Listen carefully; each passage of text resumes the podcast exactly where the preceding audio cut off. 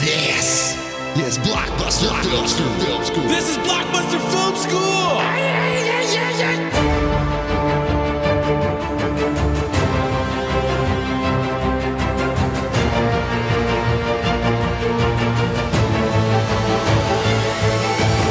This is Peter Weller. You get in that suit. I don't care how sweaty you are. Hello, everybody. Welcome to the Blockbuster Film School. I'm Alex Bonner, your host, as always, with my favorite co host, one of the great co hosts in the history of time, Mr. Nicholas Souter. The ghost of Joel Eszterhas is running all through me, all through me. He's powered, powered by his ghost. And of course, we have super producer Brian Tips. He's tearing his shirt apart like Hulk Hogan. Ah, I'm a real lie. super producer. Okay. Well, everybody, we're going to get this going. We are doing a very awesome episode, in my opinion. We're doing one of the wildest and most influential directors in the history of. Jane Campion, Ooh, there's going to be a lot of. dongs. It's going to be a lot, of dongs. I was going to say a lot of Harvey Keitel's wang. No, there will be dongs and boobs and hyperviolence. We are doing Mr. Paul Verhoeven.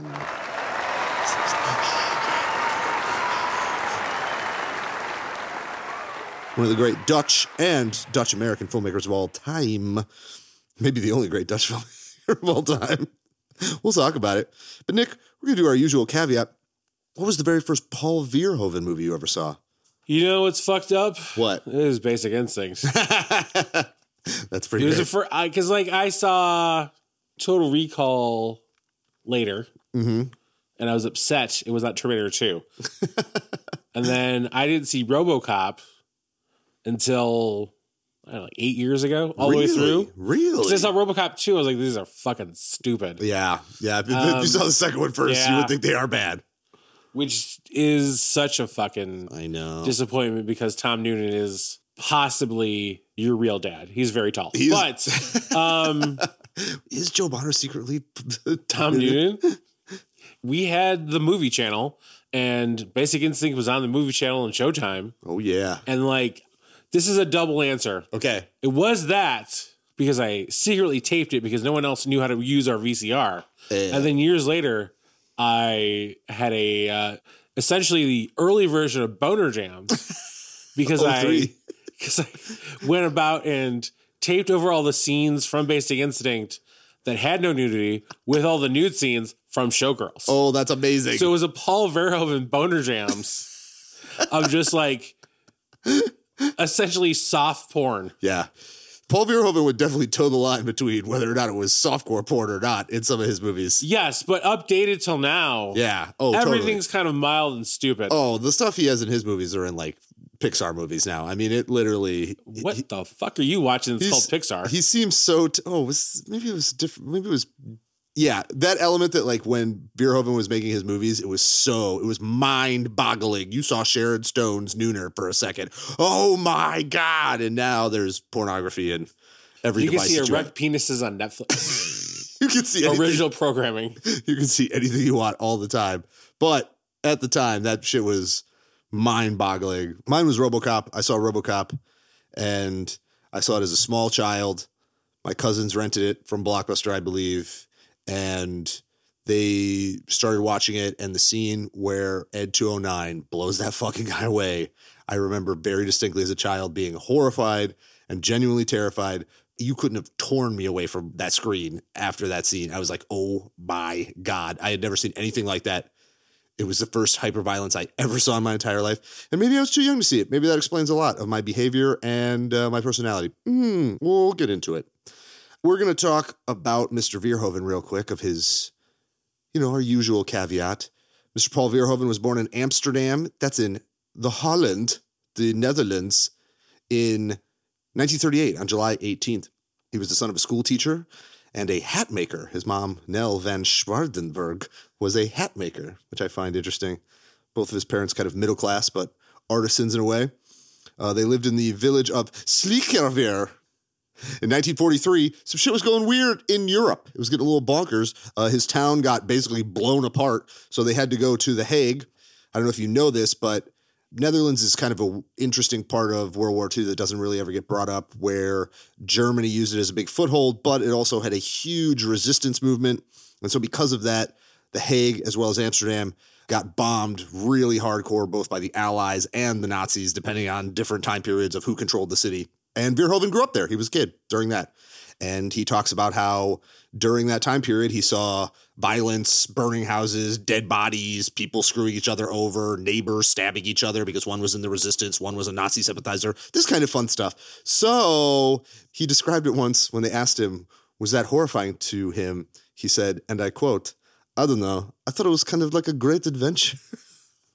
this should tell you something about this man. Yeah. So after the war, though, his father became the head teacher at the Van Heitzen School in The Hague, which is a kind of like, How convenient. yes, which is their sort of um, mega art school, I guess, the Juilliard. And uh, his dad was a huge movie nerd to the point where he bought a film projector and bought film reels in the pre blockbuster era of how you could watch movies, where you would have to actually buy a film projector and 8 millimeter or 16 millimeter prints of movies and then screen them on your wall. Also, him and his father were huge American movie film buffs, and they would go all the time. He said that him and his father went 10 times to see The War of the Worlds in 1953. He also was a big fan of American comic books, and he himself drew comic books and was a huge fan of like Frankenstein and Edgar Rice Burroughs. So a lot of that checks out. Um, yes. Yes, that's correct. After that, he graduated with a doctorate in mathematics and physics from Leiden University. he wasted that. Yes, he, I suppose he did. He did that to appease his parents. And then after that, he immediately went into the burgeoning post World War II, 1960s Dutch television industry, where he made a ton of television shows. He directed, a, he had an interesting enough, like a little bit of like a Spielberg background, where he started making short movies and a lot of different television shows. And that's where he learned how to direct things. He joined the Dutch Navy at one. And while he was in the Dutch Navy, he the Dutch government gave him money to do his very first feature film, which was a documentary called Moosert, which I've never heard of. I don't know. I assume it. I guess it was about some famous uh, Dutch, But a bunch of meese. about some possibly Moosert. Then his first major success was in 1969. He made his own television show that was called Floris, and it was starring a guy who would be his main boy for a long time, his good friend Rutger Hauer, who, in a way, this is, yeah, in a, in a little bit of a way, this is a Rutger Hauer episode as well. The concept of Floris was it was sort of a psychedelic thing about a knight who goes on a quest to find this sacred jewel. It's really kind of wild that it got made. I've only ever seen clips of it. Have you ever heard of this or seen clips of this? I thought I was watching it earlier today. It turned out to be Monty Python, so I have not seen it. Even at the time, though, it got a lot of interesting back and forth between critics. Some people absolutely loved Floris, and some people thought it was hyper violent, even for the time. But because of this critical success, Floris was a big hit in the Netherlands. Verhoeven's first feature film was a movie called Business is Business, which I've never seen. But the big one is in 1973, he made a movie called Turkish Delight. You're not ever going to ask if I saw business is business. Uh, Nick, have you ever seen Business is Business? No, but it would be nice to be asked. I've never seen it either. I just assumed. I thought you were going to chime in if you if you're a big fan. well, I chimed in. Business is Business. It's a terrible title. However, there was a time period when I worked at Blockbuster where I really started to get into early Verhoeven stuff. And I have to tell you straight up, one of his best movies is the 1973 Turkish Delight, which stars Rutger Hauer and Monique van de Ven, who he would also work with a lot. It's a film that's based on a novel and tells this love story about an artist and this liberal girl who comes from this insanely weird conservative background. It received an Academy Award nomination in America for Best Foreign Language Film in 1974. And in 1999, the film won the Dutch Golden Calf, their Oscar for Best Dutch Film of the Century. So, yeah, if you've never seen, have you seen Turkish Delight, Nick? I saw a different Turkish Delight where it was just them making candy. It's a little different. It's a little different. It was a lot. Is it the weird British Turkish Delight where they like call it candy, but it's just like pudding or some shit? No, Oh, okay. it's actual candy. Oh, interesting. Also, pudding is what they call all sweets. I know they don't know what it is. No, they do. Do they? Yes. They're like, yeah, here, have some of this candy, and it's like a piece of bread. They don't call anything candy. It's not a word they use. yeah, they don't. Here, what? Well, everything's like backwards. Here, have a biscuit because they won't even call it a cookie because it doesn't have any sugar in it. It's literally just like a piece of hard toast. Yeah, it's decadent. It is. So you have not seen Turkish delight? Not this one. No, I highly recommend it. It's interesting too because for how crazy and violent and wild his movies would become, Turkish Delight is really just a kind of fun, weird love story, and it's almost like a romantic comedy. It's a very charming. Kind of reminds me of Rushmore a little bit. I think definitely Wes Anderson was influenced by Turkish Delight quite a bit, but. After that, he made a 1975 Dutch film. We're going to talk about some of the Dutch films he made first before we get into the ones you've heard of. He made a movie called Keetje Tippel that had Hauer and Van de Ven. Did you see that? Yes. What'd you think of Keetje Tippel? I don't like it. Yeah, I know. It didn't have the same success, and it also was just kind of. I think it was truly of that era where they were like, "Now make another one exactly like that." Yeah. And he was like, "Uh," and he was young. He was like, "Okay," and they tried, and it didn't really work. I saw it on Bravo. It was boring as shit. It was. Bo- it's boring. It doesn't have the charm of Turkish delight, which is very fun. And I mean, I very- never saw Turkish Delight, but I, I, this movie had no charm. it really didn't. It really. It, It was like two and a half hours of. I Ugh. it got to the point where I was just like, "Oh, okay, cool, a commercial." Oh, thank God. Which is so anti him because you can say a lot of things about Paul Verhoeven. Usually, boring is not one of them. I'm gonna call one of his movies later very. Boring. Oh yeah, I know he would get back into it when he gets old and he's like, I don't even care anymore. But he built his reputation. The LA film critics called him the one man Dutch film industry. He got nominated for a Golden Globe for his film Soldier of Orange, starring Rutger Hauer and Jeroen Krabbé. It was based on a real story about the Dutch resistance in World War II, which he sort of saw firsthand. Have you ever seen Soldier of Orange?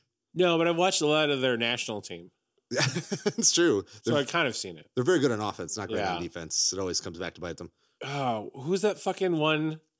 Robin, what was his name? The bald one. It was The really- bald one. That's what I'm talking about. Robin. Ooh. He was always great at scoring, but on defense, he was just like, "Oh." all of them. They literally Yeah, were like, no. they were like, what if maybe we played like a half court soccer? Could we maybe do that instead, where we see how many goals What if we our goals score? count and their goals are like halfies? We Because you're going to score a bunch. We would win the World Cup every year. The whole team is like uh, NoHo Hank. it's very true. Soldier of Orange is really great. Soldier of Orange is a really well paced, sort of an action movie, but it's about the Dutch resistance and it starts to get really violent. It gets really weird. As I said, it got nominated for the LA Film Critics Award for Best Foreign Language Film. It was nominated for a Golden Globe for Best Feature. It honestly started to really get him noticed in LA. The Seattle Times, as I said, called him the best European director in the world in 1981. The LA Times said that he was a busy bee whose movies pollinate the festival circuit, which I was like, "Mm, it's interesting. A personal favorite of mine in 1980, Verhoeven makes the Dutch film Spetters, which is sometimes called Racers in America, with Renee Soutendijk and Rutger Hauer. You guys noticing a trend here? Oftentimes it's compared to a movie like Saturday Night Fever, but it's about motorcycle racers who are bananas. It blew my mind when I first saw it because it seemed way ahead of its time. It was a movie that's just about these punk ass teenage kids who don't give a shit about anything other than fucking and racing and they're trying to screw each other over or they're trying to kill each other. It's really insane. Have you ever seen Spetters, Nick? No. I really think you should. I really think so. We're getting close though to some movies you may have seen. Also, Spetters had like characters who were homosexual, characters who were, you know, weird political views. It, it kind of had an element. It always reminded me a little bit of like SLC Punk, where all of a sudden characters are just talking about things that I, as a teenager, was like, I've never heard anybody talk about this in a movie. And um, I know it's in Dutch, but it's pretty wild. So do yourself a favor. Of all the Dutch movies, I think Turkish Delight and particularly Spetters is the one that I really like. After that, he then makes a movie in 1983, which is maybe his only true horror movie. It is called The Fourth Man, starring Jerome Krabbé and Renee Soutendijk. It's a really weird movie. He definitely had seen a Cronenberg movie and was like, oh shit. It follows Gerard, a bisexual writer who has a romantic encounter with a mysterious woman and subsequently becomes enamored with her and her husband. While attempting to pursue both of them, he is plagued by a series of disturbing visions, suggesting that the wife may actually be trying to murder both of them. Dude, it's fucking crazy.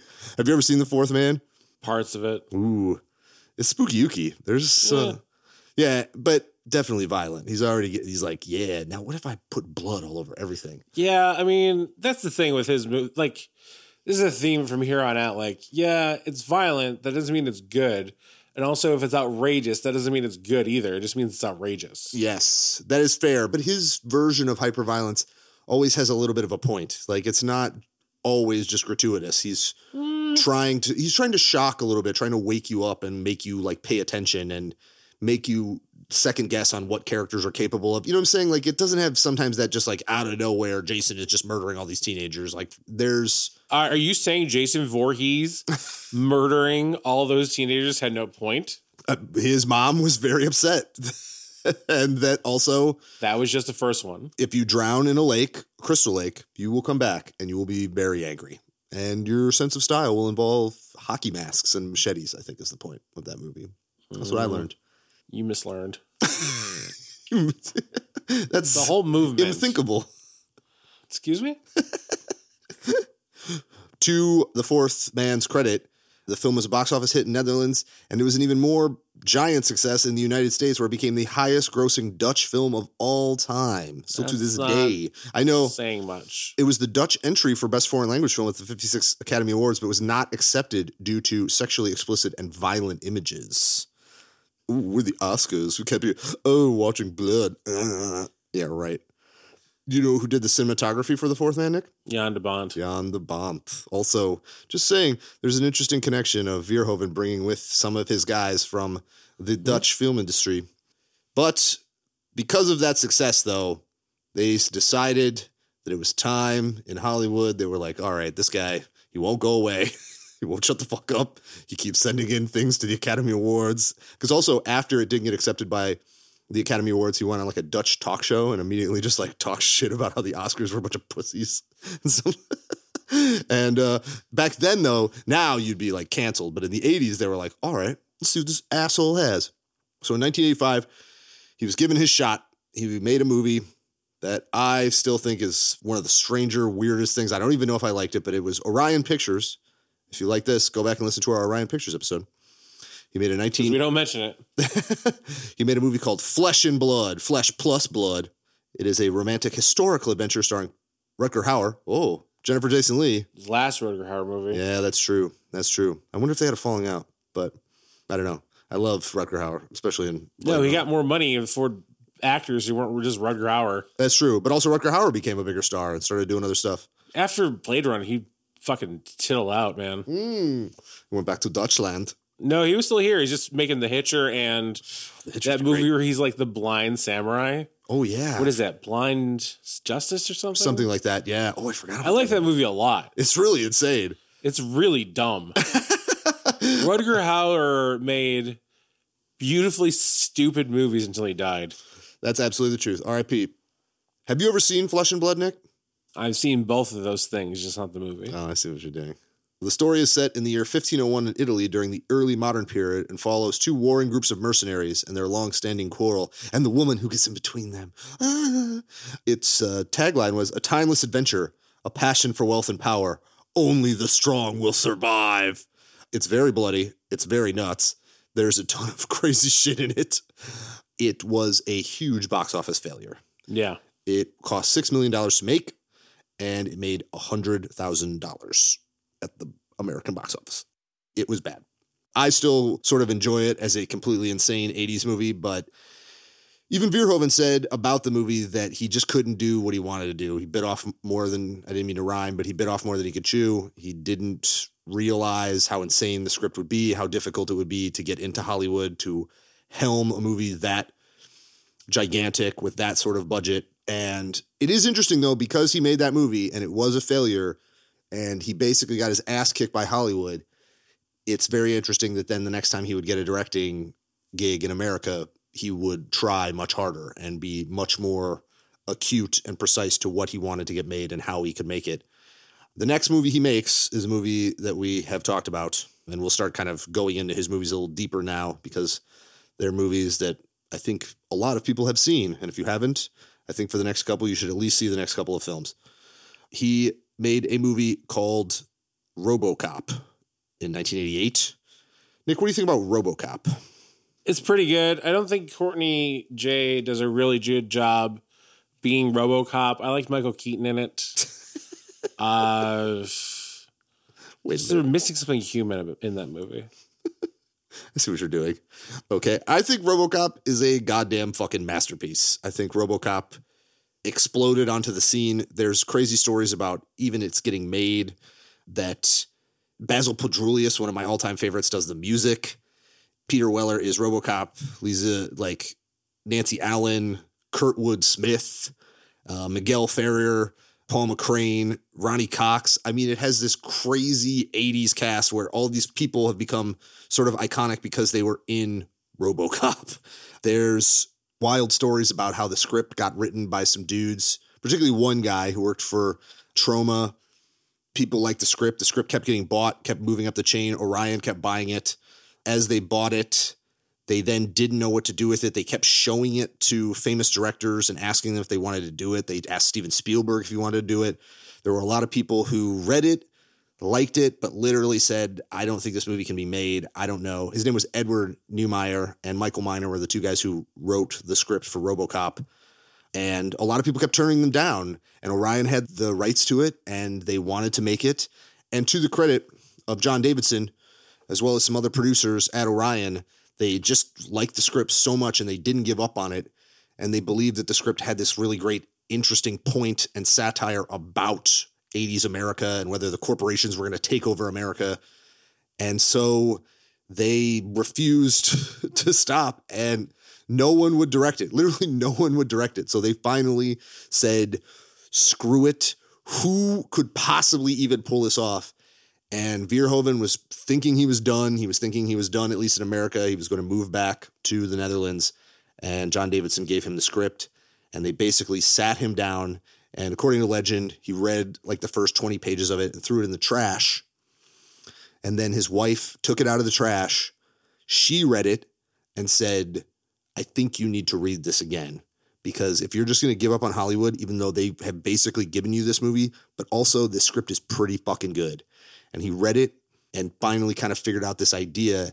And when he came back and he pitched his idea, Paul Verhoeven supposedly at the pitch meeting said, The thing that I didn't understand was that you can try to make a machine behave like a man, but you cannot all the way make a man behave like a machine.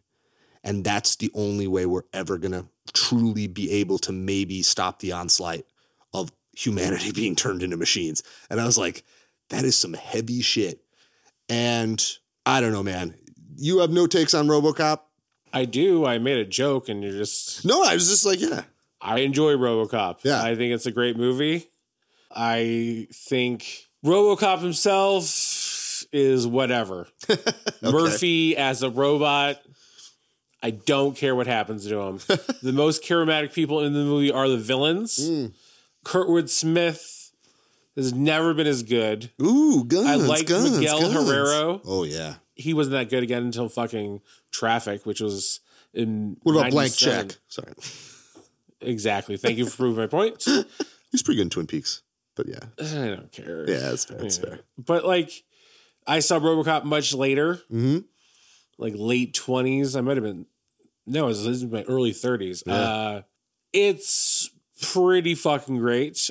None of Verhoeven's movies do I frequently rewatch. Oh, interesting. They're like standalone movies to me. They're not films I can rewatch over and over. It's crazy. I guess that's the difference with me and you on on these ones. But- Yeah, I'm not a big Verhoeven fan. Oh, I appreciate a lot of what he does, but also I feel like as much as he does right, he does wrong in other directions. interesting. So RoboCop is one of the movies he mostly goes correct in that direction. You know, his whole Jesus allegory that he does in this, I don't care about. Yeah, that's always a little. yeah. But I think of it more as a Frankenstein allegory, and I like it as that. I like that element that the misunderstood freak who it's as if you made Frankenstein, but Frankenstein was trying to be good. He was trying to be the good guy, and He even though was. I know, but the world didn't want him around because he was a freak, and they were trying to destroy him. They still were trying to get him with pitchforks and shit. Oh, but the pitchforks were other giant killer robots and crazy future Detroit drug dealers, even though it's filmed in Dallas. Also, I really like all the crazy satire that's in it. It's the first one that really has crazy Verhoeven satire in it. All of his fake commercials and the I'd buy that for a dollar. That that's like what everyone watches that show on TV. It's stupid as fuck. It has a laugh track. It's Verhoeven being like, "This is what America likes." Oh yeah, moron saying, "Oh, I'd buy that for a dollar." you think you're so funny, and and then you know what's hilarious is everyone remembers that stupid thing, and they do laugh when that guy comes. They're like, "This guy, that's a show I would watch." What's your favorite Kurtwood Smith scene in RoboCop? I don't want to say. Oh no! I like all of his scenes. My favorite scene is when he hits the guy from Fame with a car after he turns into a Toxic Avenger. Oh yeah! My favorite thing that he says is. That's good. uh is betches get out of here, whatever that line is. bitches leave. Yeah, And then he pulls out a CD, which was mind boggling back then. I know. And then he puts it into a thing and it's a video. People were like, he has a DVD 10 years before they were invented. RoboCop goes on the hero's journey. Yeah. So he has no personality when he's a robot, which works perfectly. works better than when it's fucking boring ass Luke Skywalker just talking about blue milk and his fucking Aunt May or whatever the fuck it was. I'm going to go into Tosche Station to pick up some power converters. Ugh. And then his uncle slaps him in the face, says, Be a man. Starts crying. I mean, that's that scene from Star Wars, right? And they go, sweep the leg. I'm a big fan of the Kurtwood Smith scene, which I guess was the like one of the very first scenes that they filmed. And also, if you don't know this, Paul Verhoeven on set is a little bit of a maniac, but I guess him and Kurtwood Smith got along. And the very first scene they filmed, there's a scene where they arrest Clarence Boddicker, which is Kurtwood Smith's character, and he's all beat up from RoboCop. And then, you know, book him. He's a cop killer. And then Kurtwood Smith just spits blood onto the check-in book for the cops. Just says, "Give me my fucking phone call." And that was the first thing they filmed. And Verhoeven was like, "You got to do something. You have to do something. Be scarier, scarier." And Kurtwood Smith goes, "How about I spit blood at him?" And Verhoeven's like, "I like you. I think we're going to get along." I appreciate that. That's the very first thing, and there's an element of that that kind of through line of that sort of calculated madness is just in all of RoboCop. But you're totally right. It gets nuts. Also, the dad from Twin Peaks is in there. There's a lot of weird character actors shooting at RoboCop, trying to blow him up. Nancy Allen has amazing hair. Yeah, I don't know. Any other takes on RoboCop? I'm really glad RoboCop was made so that Flying Lotus can make his Captain Murphy mixtape. Also, it was one of those ones where Orion made it. They wanted to make it. They thought it would be a cool sci-fi movie. It was almost a little bit of a passion project for them. They had no idea what it would do, though. They had no idea that RoboCop, when it came out at exactly that moment in the mid '80s, in '85, I think, or, and it would just '88. Sorry, '87, '86, 1989, 91. 93. 91, 92, 93, Yes, that it, 97, 96, 97, 98. correct. Yes, those are the six rings, Yeah. and probably two more. what time is it? That uh, they had no idea that it would be such a ma- not just a massive box office hit, but a cultural phenomenon. Still to this day, obviously, you can buy a RoboCop T-shirt or a RoboCop poster. You can buy RoboCop toys. You can buy RoboCop video games. You can buy. I was given a mug that says, "Remember that time that RoboCop shot that guy in the dick?" You know what I'm saying? There is just he created a iconic American character. There is him, Peter Weller. They created a character that now is just into the fabric. Also, yes, there's hilarious memes of bootleg toys. Super producer Brian Tepps is showing me a bootleg toy that is Robert Cop, which I appreciate. It's a different type. Robert Cop. And uh Yeah. so I get it. That's a different movie. But whether you like Robocop or not, if you've never seen the original Robocop, if you're like Nick, where maybe you accidentally saw the third one and you were like, this is trash, Second. second or third, either way, Never saw the third. it's garbage. It's even worse. I don't know why I turned into Trump there for a minute. It's, it's awful. It's trash. It's garbage. But Robocop, much of that same way of like the first Rocky is a masterpiece. It is an actual goddamn masterpiece. The rest of them after that are ridiculous nonsense. The original Robocop is a transcendent American classic that will probably last much longer than us. People will probably talk about Robocop the character who knows how fucking long. And they'll keep trying to reboot it. I think we're all going to die at the same time.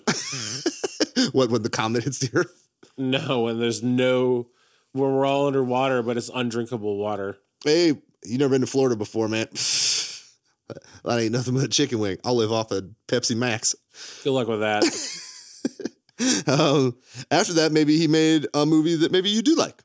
He then would get his wish, a wish of his was his entire career he wanted to work with a man, a man named Arnold Schwarzenegger, the greatest immigrant actor in the history of America. He would make a movie based on the novella of one of my absolute favorite writers, Mr. Philip K. Dick, a book called Memories on Wholesale, and the movie would be called Total Recall. Nick, what do you think about Total Recall? Total Recall is his masterpiece. Ooh. I watch Total Recall over and over again. I really do. I love Total Recall. I don't know what's popping in your mind about the Total Recall. Top of my head, fucking great squibs. Ooh, yeah. Oh, Absolutely amazing squibs. I rewatched this yesterday for the first time in like 30 years. And I didn't realize that Cronenberg was on board for oh, most of yeah, pre production. Right. And I was watching the scene where he used that dude on the escalator as a human shield, Oh, which is not only hilarious, it's fucking awesome. so awesome. and he's just getting shot over and over by fucking um, Michael Ironside and all those his fucking cronies.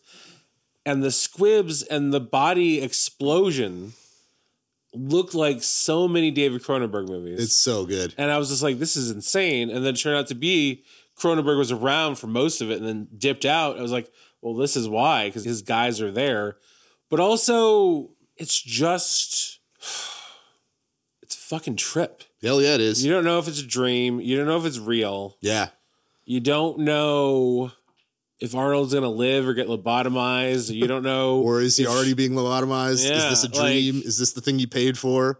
It's also oddly awesome to watch him get kicked in the balls twelve dozen times by fucking Sharon Stone. Oh my God. Sharon Stone in this movie. This might be Everybody in this movie. But this might be my favorite Sharon Stone movie, truly, of her being awesome, where she is his wife, who, spoiler alert, turns out to be a spy, who is his spy handler, but she also kind of has a little bit of feelings for him, but also fuck you, like she's going to try to kill you.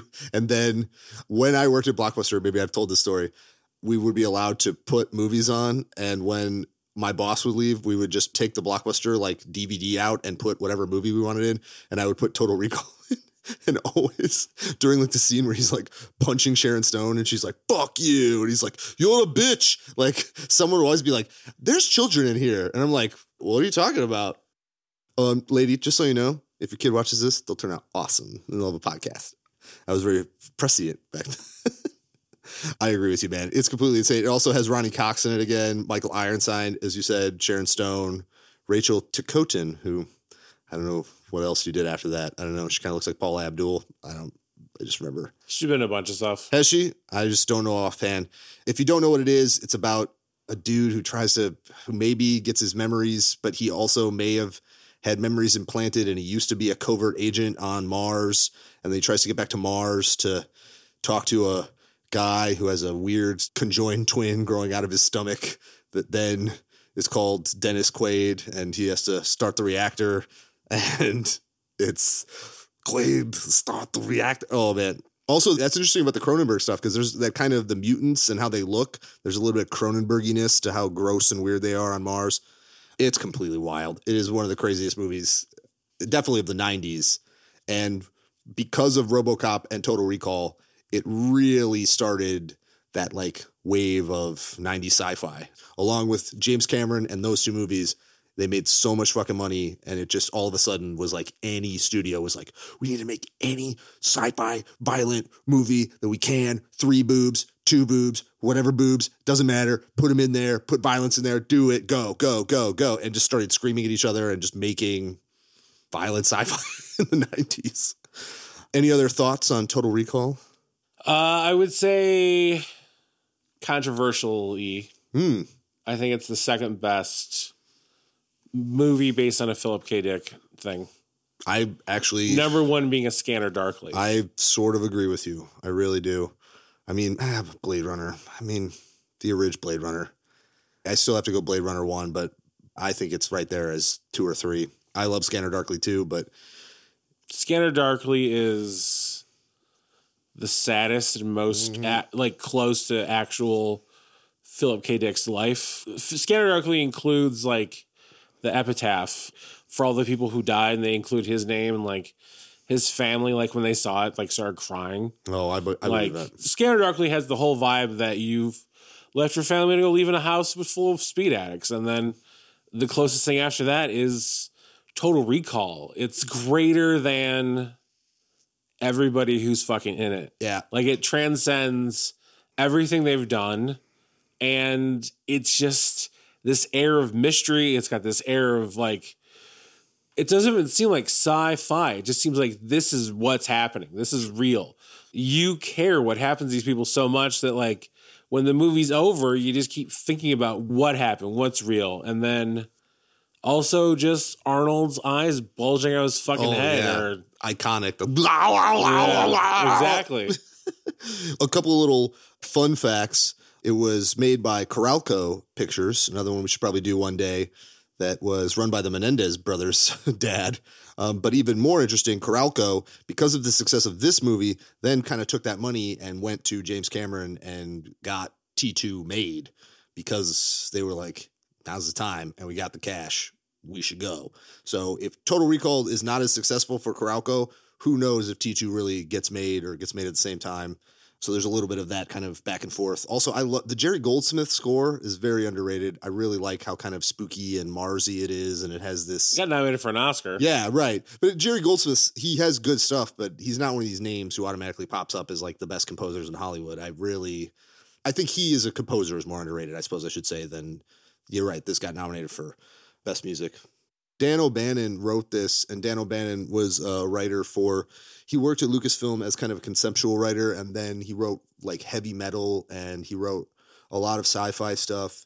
He wrote Alien. He wrote Alien, yeah, absolutely. And Dan O'Bannon is uh, He wrote this in the 70s, but knew they didn't have the budget to make it. So Yeah. then once he became successful after Alien and these other things, he was able to get this movie made. Yeah.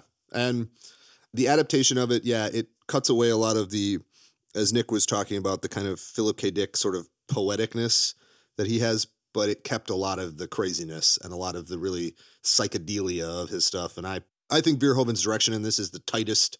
Maybe this is the tightest of any of Paul Verhoeven's direction, where it doesn't really fly off the handle at any point. It's very concise. It keeps the pace going. You're always figuring out, as Nick said, there's a lot of mystery, a lot of interesting questions. The first act twist, the second act twist, the first act twist where you find out that he may have been a secret agent, and then that scene where he shoots the thing into his nose to pull the tracker out of his brain. That after a video of him told him to do it. Hey, if you're seeing this, it's me. It's you. Like, I, it's one of my favorite Arnolds. I think Arnold is really good in it. I think him and Verhoeven actually do work really well together. After this, him and Arnold for years tried to get this movie made that they wrote together about the Crusades that they wanted to make that went on for like 20 years. They kept trying to get it made and it kept getting close and kept getting greenlit, but then would fall apart for whatever reason. And it only finally got taken down in like 2012, you know, as like a possibility of making that movie. So yeah, I love Total Recall. And once again, if you've never seen Total Recall, you should do that. After that, he would do another of his biggest successes back to back to back, making a lot of money for TriStar Pictures and Carolco.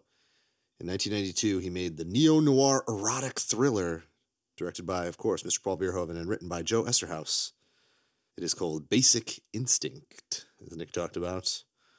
Nick, just general thoughts about Basic Instinct. Basic Instinct is how do I put this nicely?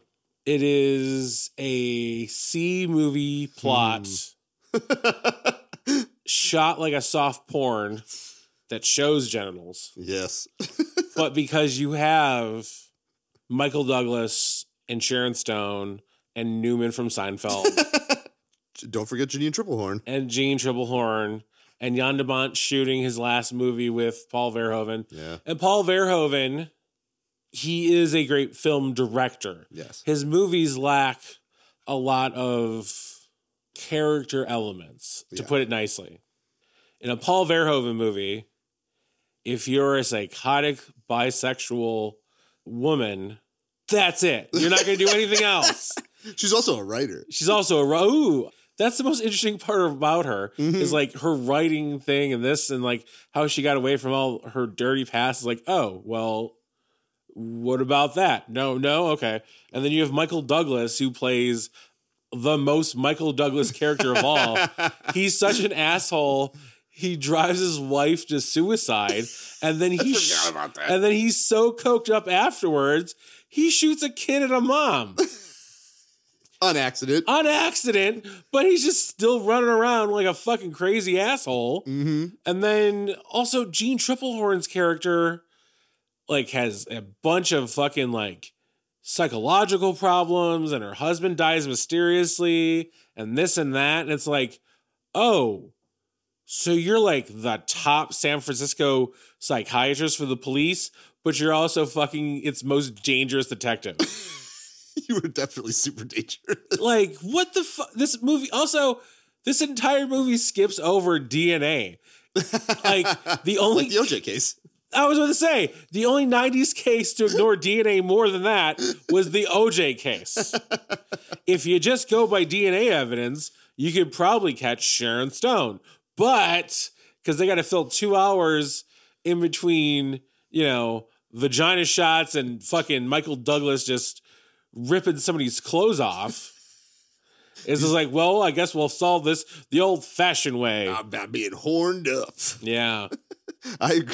Oh So God. you take this fucking basic pancake mix that you get on everything that's on Showtime and Cinemax in the '90s after 11 o'clock, but you give it to fucking Wolfgang Puck. And he's like, "Oh, look, I made some pancake." And you're like, "Oh, this is pretty good. It's actually all right. Yeah, I can I'll eat eat it. Fuck it. It's like eleven dollars. This is 1992. I like your comparison of Paul Verhoeven to Wolfgang Puck. Yeah, it's so good. Just start random yelling on ABC. Are you trying to steal my Morning movie? You trying to fuck me? You trying to fuck my movie out from under me? Also, if you don't know, Paul Verhoeven very classically is notorious for being super paranoid about the studios trying to quote unquote fuck him or steal his movie out from under him, which he'll start just screaming about. You know, there's occasionally they should have. Well, that's true. But I'll give him credit of like, I don't know, does it have to be so hyper violent? He's like, You're a bunch of cowards and idiots. Like and at least in the time, he was correct back then. I don't know if it would really fly now. And agreeing with you that Paul Verhoeven maybe maybe is not that great a film director, but he is truly an auteur. Paul Verhoeven movies are Paul Verhoeven movies. And Yeah. they have if you like the Paul Verhoevenness, they are certainly Paul Verhoeven. They are crazy pants. And yes, as Nick was saying, it is about a police detective who starts investigating the brutal murder of a wealthy rock star. And who murdered him? Was it Sharon Stone or his sort of sweethearted, adorable faced, like pushover girlfriend, Janine Tripplehorn? And it has that 90s neo noir thing where it's like, who did it? I don't know. It's like, who do you think did it? Like, who's on the poster? Pretty sure it's Sharon Stone. And also, as we said, the very famous scene in which she unfolds her legs, and for a split second, you see Sharon Stone's vagina. And if you were alive for this, there were protests. There were protests of this movie because a woman's vagina got shown for a split second. That's how were- th- oppressed. those Ameri- were the religious ones. I know, but that's There were oppressed- other protests to this movie. We're not talking about just mild protests. I'm talking about people actually with picket. Bonjour. But yes, you are correct. As, once again, he works with Jerry Goldsmith, did the music, pretty decent. John de Bont, just kicking ass as a cinematographer. Terrible as a director, but kick ass as a cinematographer. And uh, once again, budget 49 million, worldwide box office 475 million dollars. So also, ah, of that $49 million, Yeah. six of it went to sleaze boy Joel Eszterhas. oh yeah, oh yeah. I mean, he wrote it. He wrote it, but like there was a bidding war for this fucking movie. Oh yeah. And then they're like, we'll give you $3 million now and another 2.9 when it goes into production. Who in the fuck is to give? People wanted mind. it, man. And once again, Verhoeven really jumpstarting a big 90s genre that would run throughout the 90s into the early 2000s, the sexy movie thriller. Oh, I'm I'm sorry. I'm pretty sure Color of Night came out the year before. yeah. Where you got to see Bruce Willis's dick, and him which is hilarious because he still wore a toupee during it. and him and Sam from Quantum Leap are cool psychiatrists in that movie. That is literally what that movie is. that about. are fucking their patients. Yeah, who very clearly is a woman doing a very weird version of like the Eddie Murphy thing where she plays like nine different characters and is into having sex with Bruce Willis. I'm not entirely sure what was going on. And it was a very strange movie. Yeah, my take on Basic Instinct. I'll say this of the Paul Verhoeven movies. I like to watch RoboCop. I like to watch Total Recall. I like to watch one of the next ones we're going to talk about a lot. But I've seen Basic Instinct like twice. I watched it again for this. I watched it in the 90s when I rented it. I don't know. It's dumb. but here's the thing I have not rewatched it. It's very memorable. I could probably remember Yes. most of the fucking movie, I agree with that. which I, is insane. I remember those last sequences. I forgot my cousin's name the last time I saw him. Mostly because I just wanted to call him a fucking asshole. well, you did remember his name. Yeah. You it- hear me, David? you hear this? You piece of shit. Just kidding. It was Mark. The New York Times said that Basic Instinct transfers Mr. Verhoeven's flair for action oriented material to the realm of Hitchcockian intrigue, and the results are visceral, effective, even when they don't make any sense. Yeah. Ebert didn't feel this that same way about it. I feel like that's a pretty fair description of it. It's memorable as fuck. It's Paul Verhoeven getting wild style. It's Paul Verhoeven's sexy thriller. I remember the way it looks. I remember the plot by reading online because like it's, there's a lot of random memories of this film.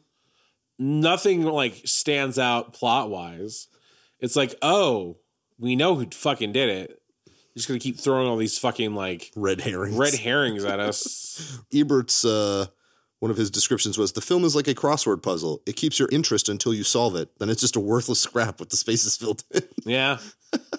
So the last half hour Getting that movie was Ebert. useless. yeah, but it's the third hit in a row for Mr. Verhoeven. Third big hit, culturally changing hit You know what you're due for after uh, three big hits? Is maybe some sort of fail. I think I know. A fail that destroys Carolco, whatever the fuck. it's called. Uh, yeah. So after that, in 1995, he takes three years to make an opus. And everyone was like, oh, when is Jesse Spano from Saved by the Bell going to make a movie? Oh, I can't wait. Oh, please. Oh, yeah, I can't wait. No one ever said that. And uh, in 1995, he made a film called Showgirls, starring Elizabeth Berkley, Kyle MacLachlan. What are you doing, Kyle MacLachlan? Gina Gershon, who's bad? I'm bad. I'm Gina Gershon. I'm bad. Like that's my impression of Gina Gershon in every movie she's in.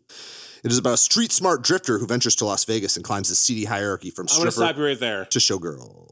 I rewatched this this week. Okay. At no, Regale point, us. at no point is she street smart. she does ninja kick a guy at one point. Yeah, but it's not worth anything. She also fucks fucking Paul Atreides in a pool like no one has ever fucked anyone in the history of time. Like some sort of weird water mongoose or something. I don't know what is happening. You ever see those like nature things of like a mongoose and a snake like in water and it's just like and like water's just going everywhere and you're just like you're like what the fuck is happening? It was like watching one of those animatronic bears from Chuck E. Cheese try to ride a bike in the water. this is the dumbest fucking. I'm going to go off on a tangent here. Do it. Showgirls has a reputation. It does. And in the last five or so years, it's turned into something else. Yes. Like a cult movie, this camp classic, people call it. Like it has like a fucking life of its own now. it really does. These people are stupid. This movie has been giving way more fucking credit than it ever deserves.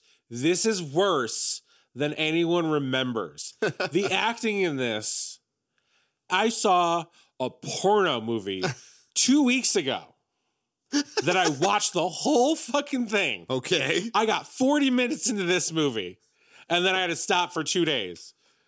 This movie is worse than porno acting. It is absolutely fucking atrocious. Elizabeth Berkley's career died Yeah. faster than enter Princess Anna joke here. But and it's because of Paul Verhoeven. Because he kept telling her, go bigger, go more crazy. Like, Get crazier. So she's waving her arms. Get crazier. Yeah, she's waving her arms like a mongoose getting fucked by a bike or a snake or whatever you said. In every scene, she is the Al Pacino of strippers. Mm-hmm. And you know what? There's no coming back from that. No. This is so bad. This movie's so bad. They convinced Kyle MacLachlan he, to forget how to act. there was a rumor that Kyle MacLachlan had to address that he walked out of the premiere and he goes, "Oh no, I didn't leave. I suffer for two hours through that movie like everybody else at the premiere." and then they were talking to somebody. I think it, I think it was Kyle McLaughlin again. He's like, "You watched that first scene?" And like, "Yeah, that's really bad." The first scene is her hitchhiking and getting in the car with some guy.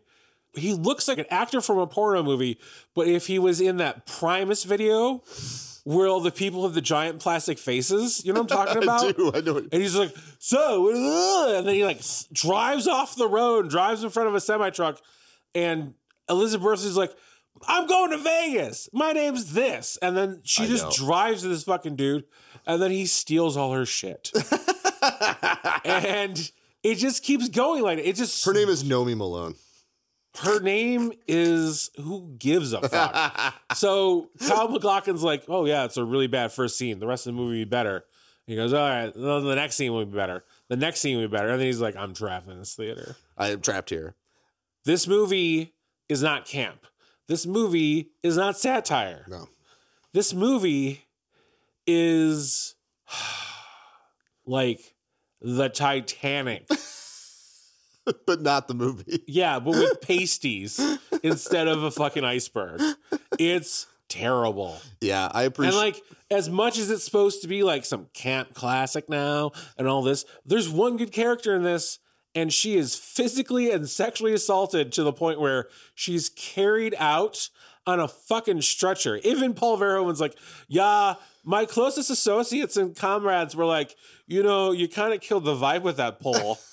you ruined the movie. and I was like, okay, pal, why don't you get over it, fun boys? Like, yeah, that's a very Paul Verhoeven. Like, whatever. I don't know. No, I mean, he agreed to it.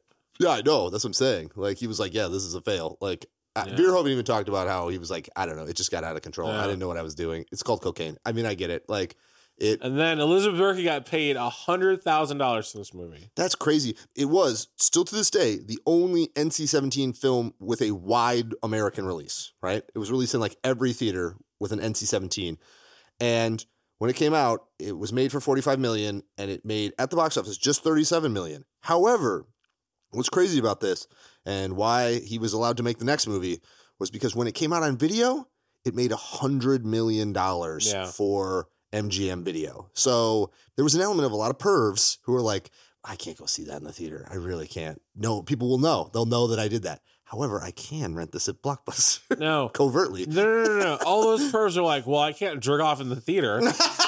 I'll end up like Paul Rubin, but I'm not famous, so I'll just get stuck in jail. And then I was like, well, my parents are gone for the weekend. Yep, yep. I'm 41. I want to rent this movie.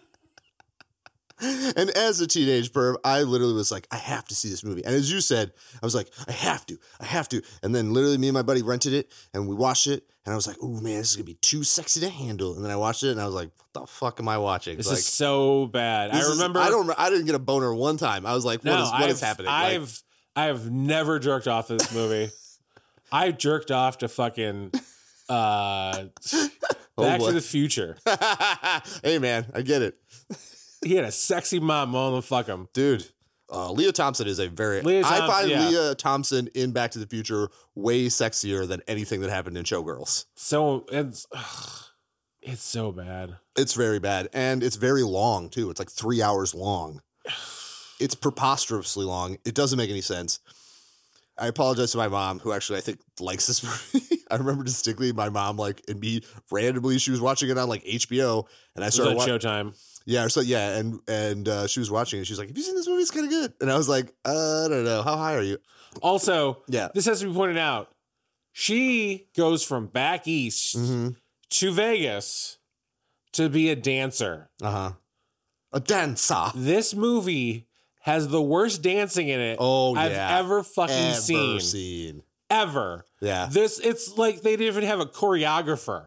There was just a bag of cocaine. Everyone's like, all right, now do this. And everyone followed like whoever was the least high Also, in a- the room. I was telling you the other day, it's about that weird transition period of Vegas too, where it was like the '90s. So it had gone from kind of classic mobster Vegas and it hadn't quite gotten to like 2000s Lady Gaga, like, you know, crazy shows, second Hollywood Vegas.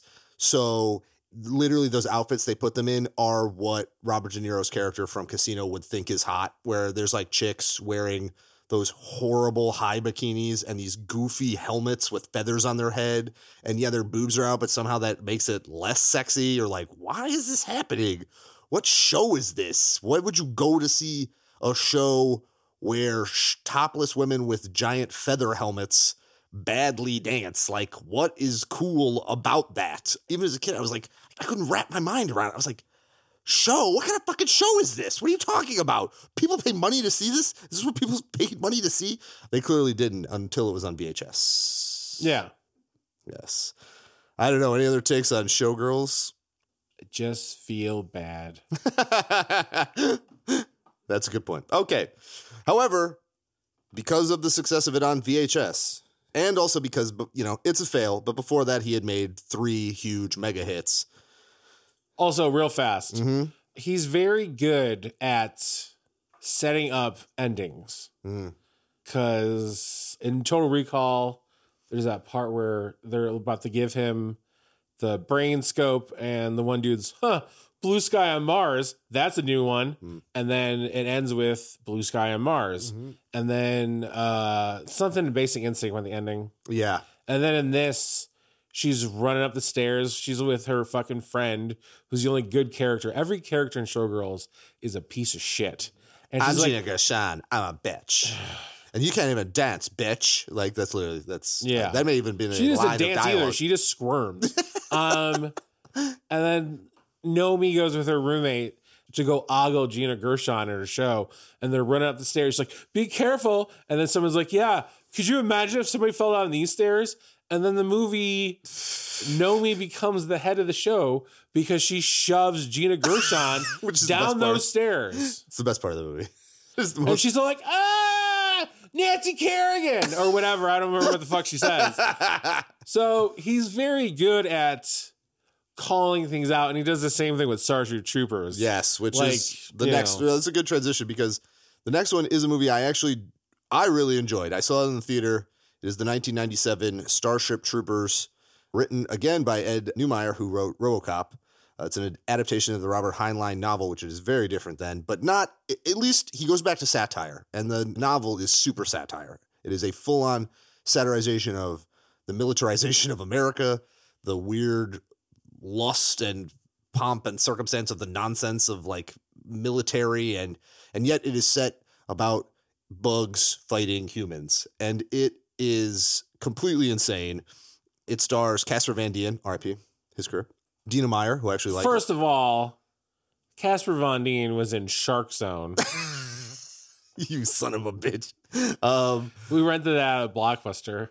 I kind of like Dina Meyer. She's in some stuff. Denise Richards. The redhead? Yeah Yeah. Jake Busey and Michael Ironside Patrick Muldoon and weirdly the most successful out of all of them is Doogie Howser Doogie Howser isn't it Neil Patrick Harris You know, between this and uh, Total Recall, I feel like he really hated Michael Ironside's limbs.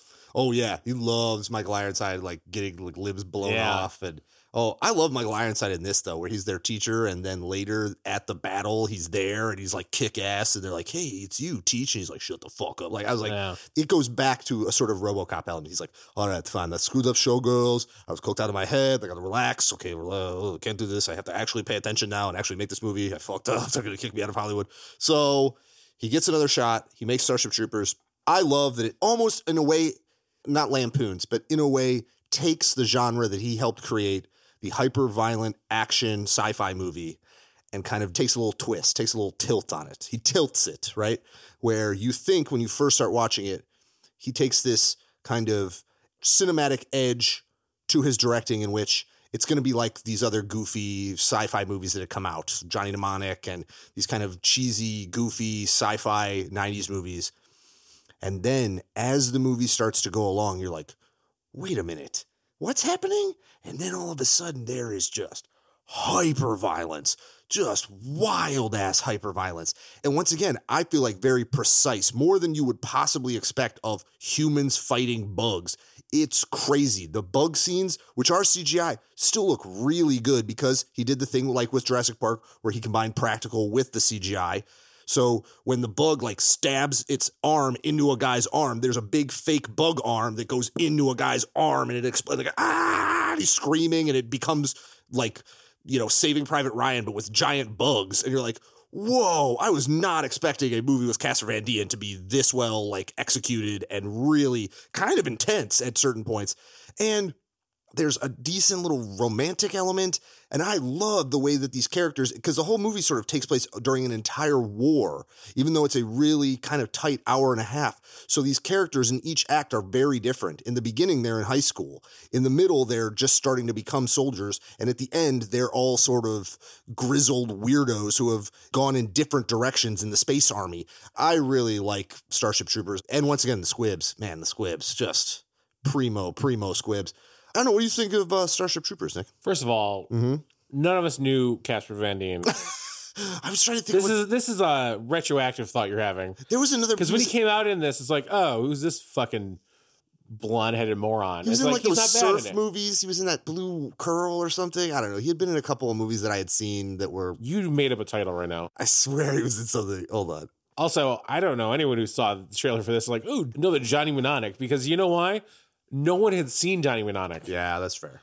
Uh, put your hand up, Ryan. Super. Get on a microphone. I wanted to see this movie because Yeah. I liked all those 50s movies about the giant bugs, especially them. Them was my favorite, mostly just because the first time I saw them, I picked up my cat's food because I saw an ant and I picked it up and there's a bunch of ants underneath. And then there's that scene where the little girl goes, It's them! And I was like, Whoa. I was like, Oh, this isn't cool though. There's ants in the house. But um, and apparently they love cat food. they did.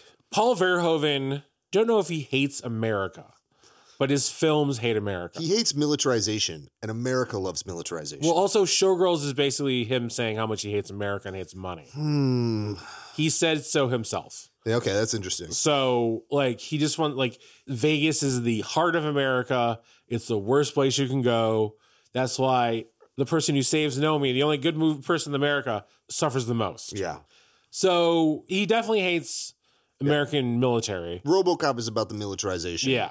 So Total Recall is about militarization. It's uh, about yeah. yeah, like I wish there was military in Showgirls. I wish there would. The they would have shut down of- all of the fucking strip clubs. Um, but no, this is a great satire, and that's the brilliance of Starship Troopers.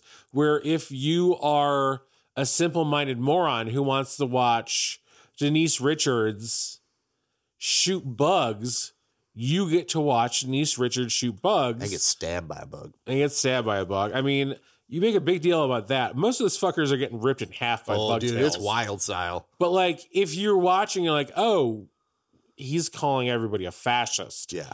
The only good bug is a dead bug. Yeah. Like, it doesn't matter what kind of bug it is or what they're doing, they gotta die. Right. Well, you realize at the end when your protagonists come out and Doogie Howser is dressed in a full SS uniform. Oh yeah, they're the baddies. And that the bugs are maybe the good guys, Yeah. and they're now have captured the bug brain, which is one of the crazier looking sets I've ever seen in Hollywood. And they're like in, jabbing it in the brain to know what it knows, and Doogie Howser is psychic and talking to it, and yeah. yeah, the bugs are just bugs. yeah, The soldiers become full on fascists. Like you're just fighting nature. the bugs no, are like it's kind of great because uh, oh, what was that terrible Will Smith zombie movie? I Am Legend. I Am Legend. That was the original ending of I Am Legend, Mm. but they decided to make the zombies the bad guys, and I know that's maybe if they hadn't, he wouldn't have slapped Martin. Uh, The better version is actually the original one with Rock. Charlton Heston, the Omega Man, where you find out that the mutants or whatever are like cooler. yeah, They're like, why are you trying to kill us, you dick? Everybody is cooler than Charlton Heston. From my good dead dads. Now get over here, ape woman. I'm going to kiss you on the mouth. Oh, I love living in this planet of the apes. Roll credits.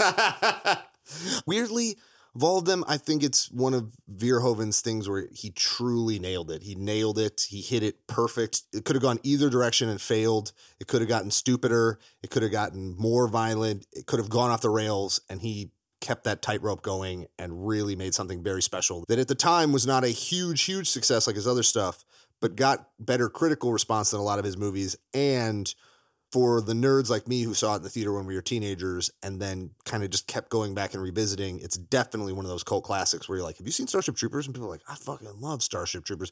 If you've never seen it, it has that element. It's called Starship Troopers. It even has a stupid title. You know what I'm saying?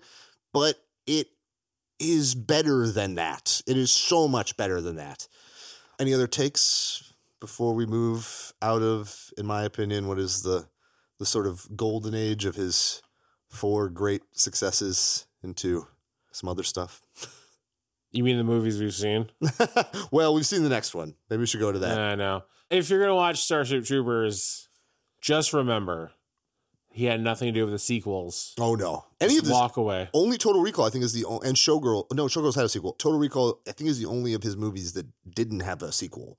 That all of that, you know, obviously RoboCop had dumb sequels, and Starship Troopers had terrible sequels, and even fucking Basic Instinct had a terrible sequel. Fourteen years later. Yeah. So yeah, of his big gems, it's he had nothing to do with any of the sequels to anything. he refused to do anything. He's like, no, you get away from me. In 2000, he f- worked with the man that everyone has worked with. Strangely, maybe one of the best and worst actors in the history of Hollywood.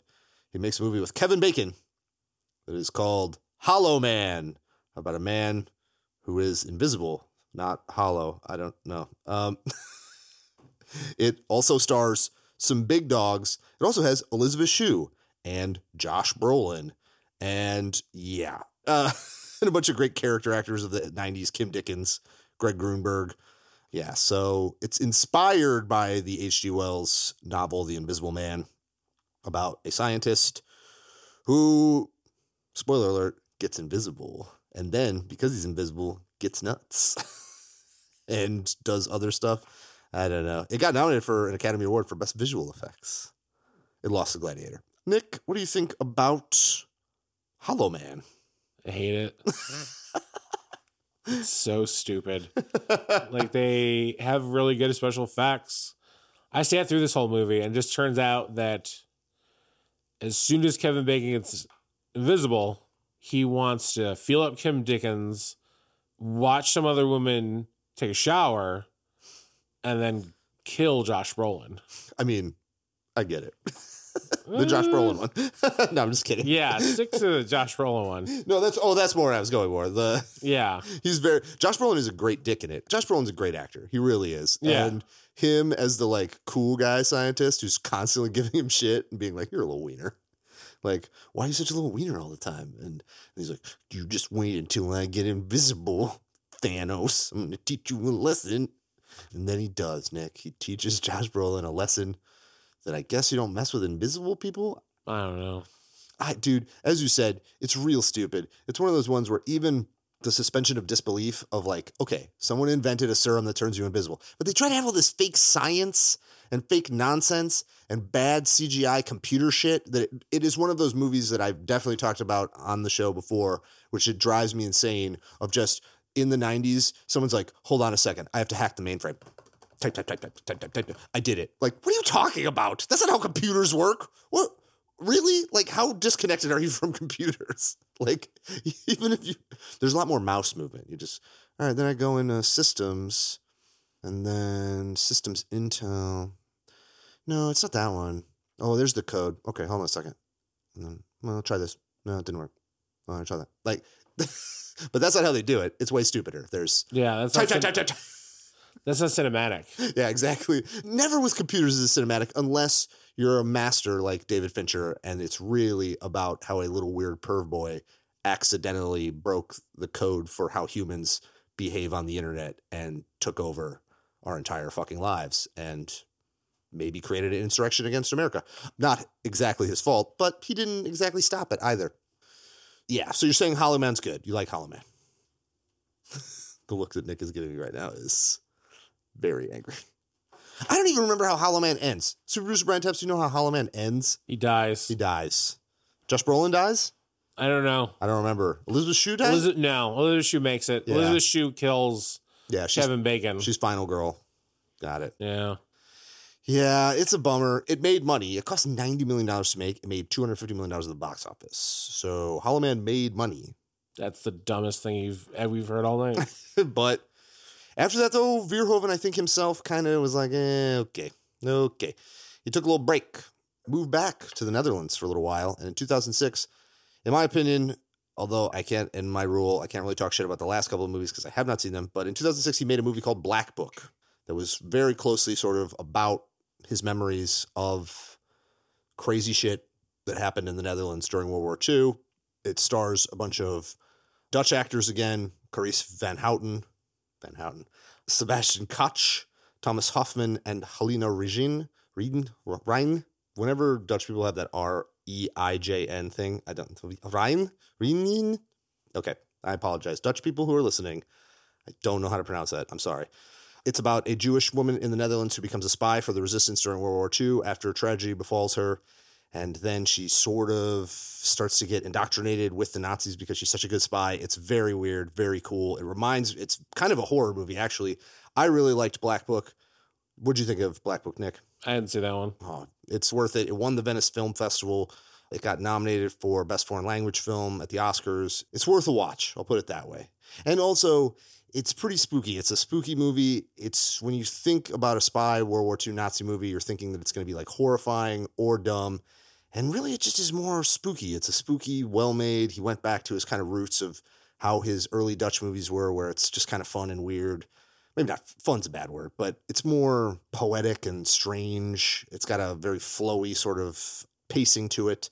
It won the BAFTA for Best Film for Foreign Language. It won the Dutch Best Film in 2007. So it's worth a watch. It's absolutely worth a watch. I highly recommend. Of the last three movies, I'm just going to toss these out, Nick, and you're going to tell me if you've seen any of them. 2012, he made a movie called Tricked. No. 2016, he made a movie called Elle.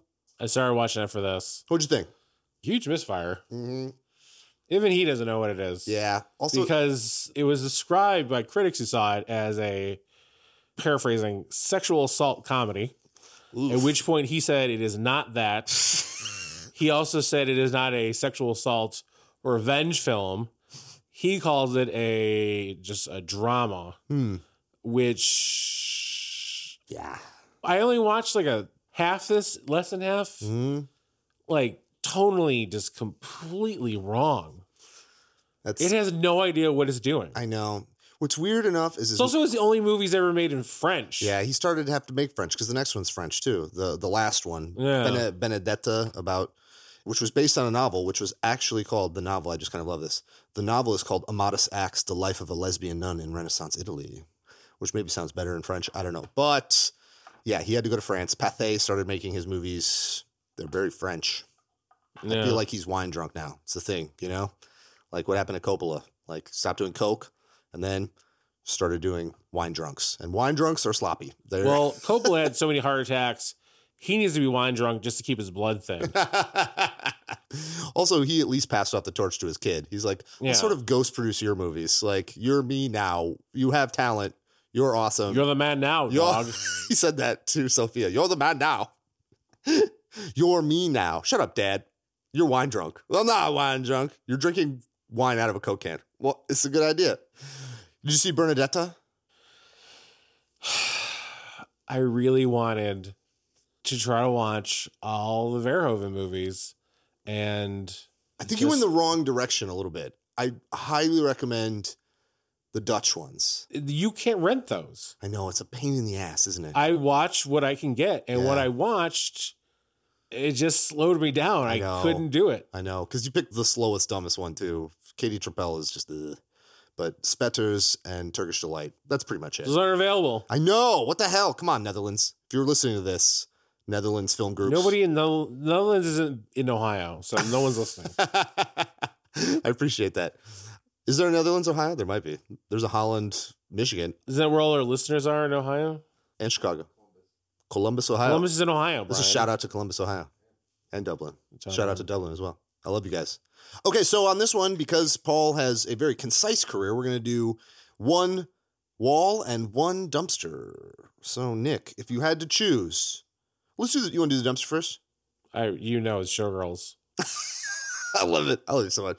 Yeah, Showgirl sucks. It's uh Piece of shit. I know, I know. And you know what's funny though is that the only thing I'll give Showgirls is that weirdly, because it's Paul Verhoeven and because he's such a nut bar, it's sort of iconic. It's iconic and it suck. You know what I mean? It's the most Paul Verhoeven movie there is. That's pretty mean, but It's accurate. I'd strongly disagree. But uh, it's certainly insane. And Paul is, if you're listening, Paul, I apologize, and I think you might admit this. Just you know, occasionally you you like to fly off the handle a little bit, and that's part of why your movies are fun. It's because just when you think this movie's going to go how you think it's going to go, it is not. It is not going to go that way. It's going to go very differently. It's going to go very strange. Yeah, mine. I think if you're doing that one, I'm going to put Hollow Man because man, it. They gave him money. It's the Invisible Man. He has good actors in it. It could have been good. It could have been good, but it failed. It just uh, it hollowed out. You like that? Like what I did there? I did. No. no, no one does. It's time for the Blockbuster Film School Wall.